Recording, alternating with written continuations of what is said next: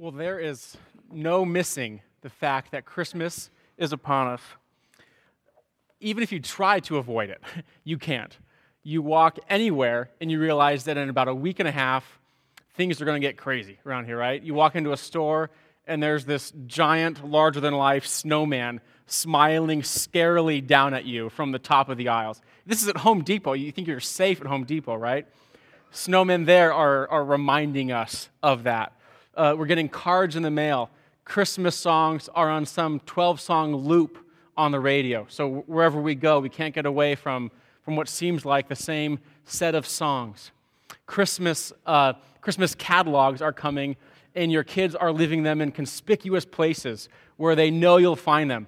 My kids have circled and initialed stuff in these catalogs, so as I randomly flip through them, I realize what Jaden or Karsten or Sawyer or Keller want. Christmas lights are up around town, another indicator that Christmas is on the horizon. Unless you live next to that guy who leaves his lights up all year round, then it's whatever. But, but all these signs keep, keep reminding us that, that Christmas is coming. And what's so crazy, though, is I can be reminded in all of these ways and everything else that, that Christmas is coming, and I can fail to appreciate everything that that means. I can get swept up in the consumerism and the rush and the franticness and the frustration that goes along with the season.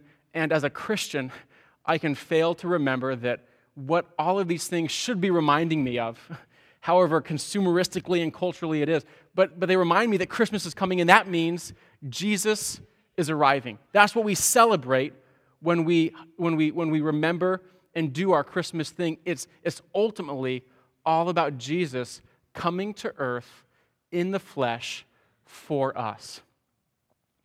Just the other week, I was talking with somebody probably around Thanksgiving time, and I was looking ahead at my December calendar, and we were talking about kids' programs at school, travel schedules, just normal end of the year stuff, to do list type stuff that, that, that all of us have on all of our plates. I was talking to this person, and I'm like, you know, I just can't wait to, to get through Christmas and get to January. And the second I said that, I had to, I had to pull back from that because, because, one, that's not what pastors are supposed to say. But two, that's, that's not what I want to be feeling right now. I don't want to see Christmas as just something to get through. Because if this, if this holiday means everything that Scripture says it means, then it's, then it's a holiday to linger on, to reflect on, to prepare for. And I'm not the only one who's having a, a rough ish time with this, right? I've talked with people uh, here at Brookside, everywhere else, that just say, man, Christmas is such a busy time of year. I can't believe how fast it's coming up on us. I can't believe how much I have left to do before 2013 hits. Many of us feel that way. I think, I think one of the things the early church realized is that, is that it's always easy for us to forget some of those most important things about the Christian faith. And so, so from its earliest days, what the church did to help people like me with preparing for Christmas is, is they created this thing called Advent. Advent just simply comes from the Latin word meaning coming or arrival. And it's a period of about four weeks, the four Sundays leading up to Christmas and then Christmas itself, that they set aside to very intentionally help us linger on Christmas and on what it means. It's, it's this period of, of hope and longing, of joyful celebration and of peaceful preparation, is what Advent is supposed to stir in us. And so, as I hear what Advent is supposed to stir in us, and as I compare that with everything else that I'm drawn to the freneticness, the franticness, the, the, the, the rush, the frustration, the short tempers there's this gap here that, that I need to address. I say, I, I want to close that gap and linger on what Christmas truly means. And so, the question I have for all of us this morning is, is how do we get from over here, from all this rush and hurry and long lines and busy parking lots, how do we get from over here to over here, to these feelings of, of joy and hope and peace? how do those feelings of joy and hope and peace, how do they, how do they come alongside the circumstances that are just a very natural part of this time of year? But then how do they also overpower other things that we know we shouldn't be feeling? Nobody wants to be a consumerist, you know? I don't know of anybody that says, man, I love all the emphasis our culture puts on the glorification and accumulation of stuff. Nobody wants that. If you do, I've got counseling hours between 11 and noon on Sunday. On, no, just joking, you know. No, nobody wants that sort of thing. Everybody wants to be drawn into what Christmas should be pointing us towards. The answer comes partly from what Luke read in Luke, from what, from what Steve said in Luke chapter 2, from the story of Simeon that we read there in Luke 2, verses 22 to 35. You see, the, the picture we get from Simeon encountering Mary, Joseph, and Jesus, it's not this uh, checkout line at Target where you do the obligatory, oh, I ran into you, cute baby, pat on the head routine. No.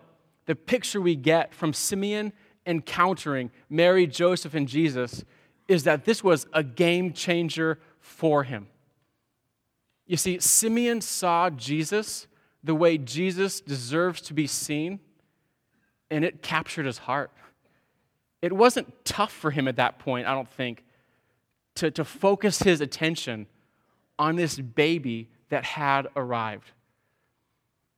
My goal for, for myself and my goal for all of us here this morning is that we would see Jesus the way Simeon saw him, that we would see Jesus the way he deserves to be seen, and, and that our hearts would be captured by what that means and I'm, I'm convinced, I, I believe that if we just fill our, our minds and our hearts, our thoughts with Jesus, everything is coming means, then I think it'll be naturally, it'll be natural for the, for the tilt of our lives to tip towards Jesus and away from all of the cultural distractions that can be built into this time of year.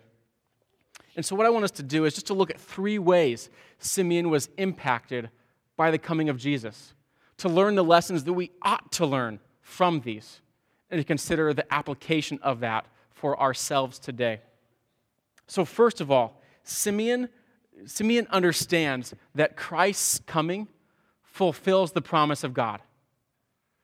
Christ's coming fulfills the promise of God. In verses 25 and 26 of Luke 2, we see that Simeon was looking forward to what he calls the consolation or the comfort of Israel we see that he is waiting for the Lord's Messiah, is how Luke 2 puts it. And from the way Simeon responds to Jesus, we know that Simeon believes Jesus is the fulfillment of those things. Jesus is Israel's comfort, Jesus is the Lord's Messiah.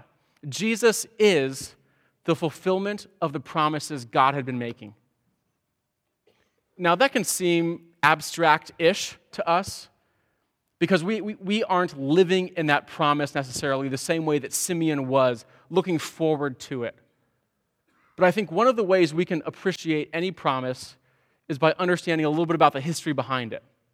A good example of this are, are, are the promises that are made at wedding ceremonies. We've all seen weddings, uh, either in person or on TV. We all know that weddings include this time where the bride and the groom, they turn, they face each other, they take each other's hands, and they make a set of vows to each other where they, where they make those vows unique to how they will, they will promise to be faithful to the other, love the other till death do us part. Those promises are a great and important part of weddings. When I do a wedding or when I see somebody who's recently married and, and they've just gotten back from their honeymoon, they're still settling into their apartment, they're in complete honeymoon mode. It's one thing for me to hear them say after four weeks of marriage, yeah, we're, we're, we've been faithful at keeping our promises. Cool. You know, I'm not taking anything away from that. But I think we would, we would all agree it is a completely different category of cool when we find somebody who has been faithful at keeping their promises for 30 years, 40 years, 50 years, 60 years. I've met people who've been married for 70 plus years. The, the story behind the keeping of that promise just draws me into it. I was at a retirement center with my couples life group. Uh, just this last week, we were doing a Christmas outing service project thing. And what we had done is the kids had made snowflakes, cut them out to, so people could hang them on their windows and in their rooms. We were there just to wish people a Merry Christmas, spend a little bit of time visiting with the different people in their different rooms. And this particular retirement center had two beds in a room, kind of separated, divided by a curtain, that sort of thing. And in one of the rooms I walked into, the curtain was pushed all the way back, and the, the two twin beds were pushed together. And there was this couple that had many fewer days ahead of them than they had behind. And you just saw husband and wife huddled as closely together as they could be on those beds. The husband wasn't very responsive, wasn't able to interact. The wife was much more eager to have us there. She was, she was glad to, to talk and interact just a bit. But, but I am sure that that couple, if I asked them to tell me about our marriage, they would have decades of here's how we've kept our promise to each other. Just made me want to pull up my chair to that bed and say, Teach me everything you can about marriage. Because the history behind the keeping of a promise completely impacts how meaningful that promise is. And so, so let's take two minutes and do a crash course on the Old Testament because, the, because we're never going to appreciate what it means that Christ is the fulfillment of promise if we don't understand a little bit of, a little bit of the history behind it. So, in the book of Genesis, all the way back at the beginning of the Bible, we learn that God created the world as a good place. Read chapters 1 and 2 of Genesis, it's what it's all about. But as early as Genesis 3, we discover Adam and Eve forfeiting this perfect environment that God had put them in. They disregard God's good and gracious rule and they go their own way. They fall into sin. God would have had every right at that point to say, okay, I'm going to hit the delete button, kind of do the mad, Magna Doodle erase, and start over with somebody who won't blow it as early as Adam and Eve blew it in the biblical storyline. But God doesn't do that. God persists in his relationship with Adam and Eve, and he makes this promise to them. Write down Genesis 3:15 in your notes if you'd like to see this, this, this first promise God gives to rebellious Adam and Eve. He tells, he, he, he's talking to Adam and Eve and the, and the serpent actually in this passage, but what he says is he says, one day there is going to be a descendant of Eve, the seed of, of the woman is going to overcome evil. So, so when God should have been furious, God is redemptive with his creation he makes this promise then that the rest of the Old Testament fleshes out. And over the course of centuries, we discover that this, this promised seed of the woman is going to be the Lord's Messiah, who would one day deal with our most fundamental problem of sin and restore God's broken creation. What Simeon sees is that Jesus is the fulfillment of this promise that, given, that was given all the way back in Genesis 3, had continued all through the Old Testament, and had now arrived at the temple. That was why Simeon's perspective had changed. Simeon sees that God's plan to redeem us and defeat evil, it hasn't been thwarted. God's plan is still on track because of the coming of Jesus Christ. God's promise is being fulfilled. God hasn't abandoned us. Evil will be overcome, will be overcome.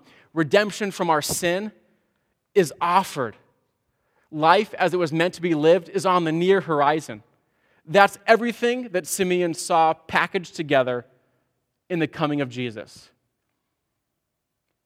I want us to hear those things again because all of those truths are still true today because Christ has come, because of Advent. So listen to these again. God hasn't abandoned us. There are things that have happened even in the last week that make us question that. But Simeon says, because of Advent, God is present, God is with us. Emmanuel, the song we sang earlier today. Evil will be overcome redemption from sin is offered. Life as it was meant to be lived is on the near horizon. We can experience it now in part and look forward to it in full one day. This, all of these things are why Advent is worth celebrating. Because the coming of Jesus Christ proclaims that God is, is, is working his good and gracious plan, fulfilling his promise to us. Simeon's understanding that Christ was the fulfillment of this promise of God, it wasn't just this idea to him, it wasn't this cognitive turn of the dial that didn't impact him in any other ways. No, this, this idea that God was fulfilling his promise in Jesus impacted him, which brings us to the second way I want us to see Simeon being impacted by the coming of Jesus that we need to notice. See, you see, Christ's coming provides peace. In verse 29, we see Simeon saying, Sovereign Lord, as you have promised, you may now dismiss your servant. How? In peace, is what God's word says. The thing we need to notice, though, is that nothing about Simeon's situation had changed. Everything was exactly the same when he left his time with Jesus, meeting him there in the temple. Everything was the same then as it was when he had been approaching Jesus. You could look at just the external circumstances of Simeon's life, and everything was exactly as it had been an hour before that. But what Simeon did is he got out of those immediate external circumstances of his life. He hit zoom out on Google Maps a few times, and he went to the stratosphere and said, My circumstances haven't changed. But on another, bigger picture sense, everything has changed. God has come into the world. And that gave Simeon this peace. That's attractive to me because I can get so wrapped up at the microscopic level of the circumstances of my life. I can forget the bigger picture stratosphere, 30,000 foot view of everything that is true um, apart from my circumstances, if I can say it that way. This was brought home to me just this last week when, uh, when we made the semi annual Weeby trip to the ER. Uh, my oldest son, Karsten, and his younger brother, Jaden, and our uh, third son, Sawyer, uh, they're home from school and doing some mix, like Weeby version of MMA, WWE, sword fighting, and Power Rangers, kind of all wrapped up into one on our living room. So they're boys, so hey, we just we embrace it, right? You know, we love that sort of stuff. So uh, they were roughhousing in the living room. I was sitting there in our chair. I had just told them, hey guys, time to start settling down. And about 30 seconds after I say that, I see Karsten, our seven year old, take a flying face plant into the sharp corner of, uh, of, our, of the bookshelf we have in our living room. And so, so that ended up in, there's a couple pictures here that um, a really cool man bandage around the head. We tried to get camo, they only had white. Uh, but, but what it ended up in, there, there are a couple stitches right above his eye that are underneath, kind of down underneath the skin, because he had to pull like layer one together with two stitches there, and then nine stitches across the top. When that happened, for about 20 minutes, my disposition wasn't peaceful. Uh, I was tense. I went into command mode where I'm barking out orders to, to my other two kids while I'm trying to get Karsten some sort of. I think I just put a towel under some water and in some ice and stuck it on his head. Probably not the right thing to do, but, but I'm trying to manage the situation. I call Carrie. She is out shopping with our, with our fourth son, and in not a super gentle voice, I let Carrie know what happened and say, hey, you, you, you better meet me at the ER, sort of thing, you know, start some paperwork. So for about 20 or 30 minutes, I'm just tense. I'm frustrated. I'm upset. My, my focus is entirely on getting through these circumstances. But the second I got to the ER, got to Children's Hospital, my perspective changed. Because suddenly there was someone there who could manage things in a way that I could not one of the doctors or nurses greeted us right when we went, right when we went in, was making some jokes about cool man scars, stuff like that. Karsten had stopped crying by that time. They put a bandage around his head. They knew what to do, they knew what was going on. Nothing about our circumstances had changed. Karsten still had a two and a half inch cut above his eye that needed 11 stitches. We still had a five hour wait ahead of us in the ER. Karsten loved it because he got to watch cable, so it was good for him. But nothing about our circumstances changed. But my perspective had, because I wasn't so wrapped up in the circumstances, but I turned them over to someone who could handle them in ways that I simply could not. Biblically speaking, that's a lot of what peace in this present world is. I don't know all of your situations, but I know enough about people because I've worked with people for enough years to know that our, our default mode is to focus on the microscope of our circumstances. Some of the circumstances we're going through stink. I know that. This is a tough time of year for some people. Or there are just unique circumstances to these last few weeks that have made life very hard. We still need to respond to those circumstances in all the right ways. I'm not telling you to ignore circumstances. We need to respond to those actively and in a godly and wise, obedient way. Hear me say all of that. But also, hear me say, don't just look through the microscope, but also hit zoom out a few times. And let's remind ourselves that in some way that maybe is tough for us to see, God is working his good and gracious will in this world. Christ has come. Advent is upon us. Jesus says this best, no surprise there, himself in, in the book of John. John chapter 16, verse 33, has this tremendous statement that is worth drawing our attention to. Jesus says, I have told you these things so that in me you can have peace. So, there, Jesus, now as an adult, he again says, I am the provider of peace. But, but I love that Jesus doesn't just stop there, but he qualifies how we're to understand that. He says, In this world you will have trouble.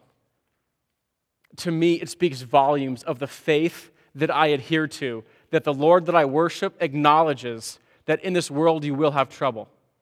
We, we have felt that as we've seen the news, the news feed and the Facebook posts these last two or three days, as we've seen the interviews and cried when we're looking at a computer screen because tragedy has hit innocent kids. Those are the ages of my kids. How can you not feel something when you see that? In this world, you will have trouble. But neither does Jesus stop there. He says, But take heart. I have overcome the world. This is where peace can be an expression of faith. There are times when we are only reminded of the trouble that is in the world. But this is where, as an expression of our trust in God, we say, God, my circumstances are tough. They're demanding my attention. But I am still going to take the 30,000 foot view and remind myself that because Jesus came, God has not abandoned us evil will be overcome. Life, as it was designed to be, is on the horizon. All of these things are true because Christ came. Let's not forget that. Part of me wishes we could just stop on, on this emphasis on peace because this is one of those Sundays we need to be reminded of that. But I want to move on and, and see this last way that Simeon was impacted by the coming of Christ. Because, because we don't, we'll see, we don't want to just stop at peace. Instead, we, we see that the coming of Christ also offers salvation. And this is a must for us to include. Because if peace can get us through difficult circumstances, salvation rescues, them fr- rescues, rescues us from them. Salvation says that the outcome is going to be different from this trouble that we experience, this brokenness that we experience in our lives because of our own sin, and around us because we live in a fallen, messed up world sometimes. One day, this salvation that Christ came to offer will be complete and full and final. There are some really great passages in the Bible that just paint this picture that stir our imagination of, of the hope that we have awaiting all who trust in Jesus. But this salvation is also available now we can begin to experience the life that Christ came to offer by owning up to our sin, turning to Jesus as our Messiah, as our Lord and our Savior, and then following Him. That life is available now.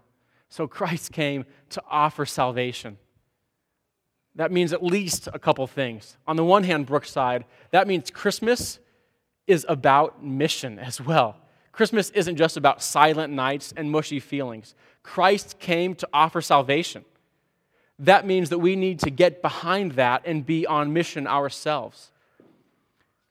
Christ's birth shows us that God is on mission to rescue and redeem us and this world. Let's be about that same mission. That means we, we, we build relationships with people across the fence and across the cubicle. And we say, hey, you know what? There's this Christmas thing going on at Brookside next weekend. Here's an invite. We'd love to have you there. It means you share a little bit about Christ in you in some of the unique ways that takes shape in your life. But it means we are on mission with God because, because Jesus is about rescuing broken creation. So let's be about those same things ourselves. But, but Christmas isn't only a call to mission, it's also an invitation. When we realize that in Christ, God is offering us salvation, some of us here want to respond to that and need to respond to that today. Some of these things we've talked about, about God fulfilling his promise not to abandon us, to redeem us. The things we've talked about, about Jesus providing peace, that might be foreign to you. Where, where it's, it's, it's, it's new to you, but it's attractive to you at the same time. If that's you, then, then let me invite you to experience the life that Jesus came to give. I encourage you to talk with the person who brought you. Come up and talk with me after the service. Talk with, we have a, a million people wearing blue shirts around. Talk with one of them. We would love to talk about the life of Jesus in us and invite you to that same decision. So Jesus came to fulfill the promise of God, to provide peace, and to offer salvation. As we fill our minds with everything that is true because Christ came, then, then may our natural tilt of our lives be towards Jesus over these next nine days and beyond. Let me pray for us.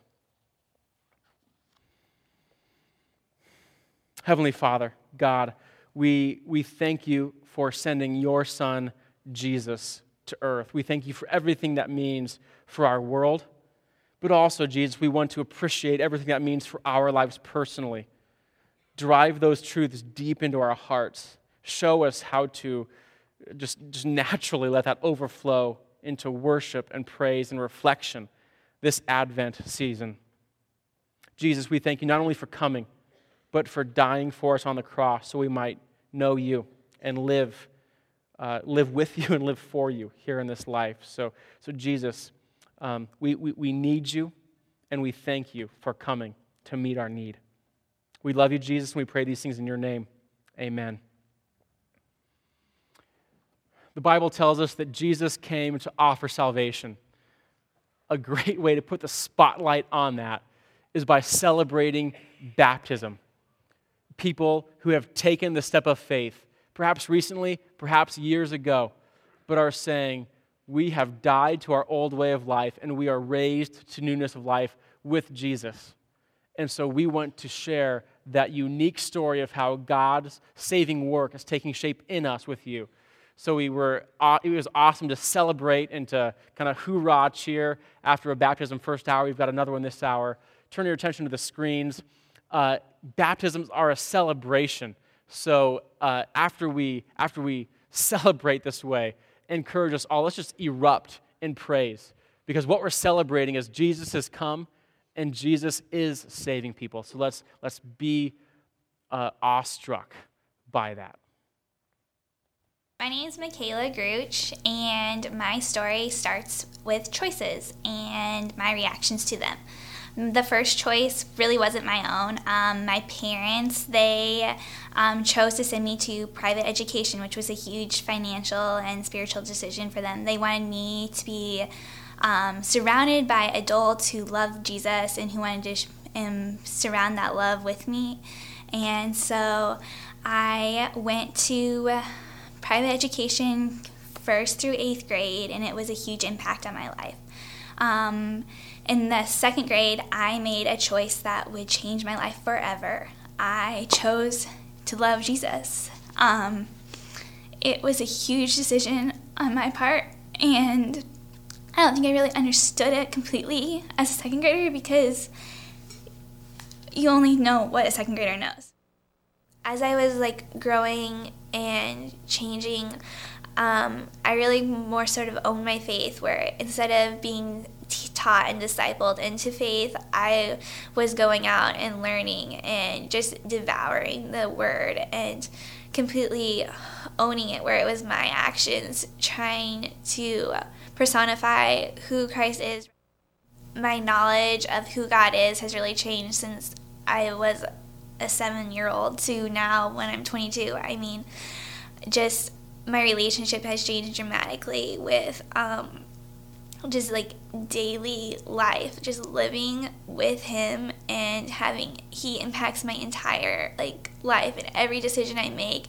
Today, I am here to be baptized because I want to make a choice to choose him once again, to submit to him, and um, just an act of obedience, of joyful obedience, that he would pick me to be his daughter, and that I just joyfully get to accept that. Wow. Um, Michaela, I love just hearing your story. And uh, before I baptize Michaela, I want to say, say two things to all of, all of you out in the, in the congregation. The first one is this I want you to know that as I baptize Michaela, what I say, and you may not even be able to hear me, what we say when we lay them back is you were buried with Christ in his death and you were raised to walk in new life. And that's really Paul's exact words from Romans 6, and that really is what baptism is. It's a I mean, it's a symbol, it's, it's a public declaration of her faith in Christ, but it's a symbol of, of being buried with Christ, and now we have a new identity. We were raised with Christ too, and so we're new in Him. And so um, we're so excited that Michaela has publicly wants to declare that this morning. So that's the first thing. The second thing I want you to hear is as she comes out of the water, I want you to, to celebrate well, and I want you to celebrate her well. So, so clap and cheer and shout or do whatever you want because this is worth celebrating, and we want to, we just want to give you freedom to do all of that. So, Michaela, I just love your story. I love um, how getting baptized is kind of a simple outworkings of your faith in Christ, and even how at the end there you could see your emotion through the whole testimony, and uh, you just are delighted to be a child of God, and that's that's the grace of Christ, and that's wonderful. So, um, Michaela, I baptize you in the name of the Father, and of the Son, and of the Holy Spirit. So you were buried with Christ in his death and raised to walk in new life.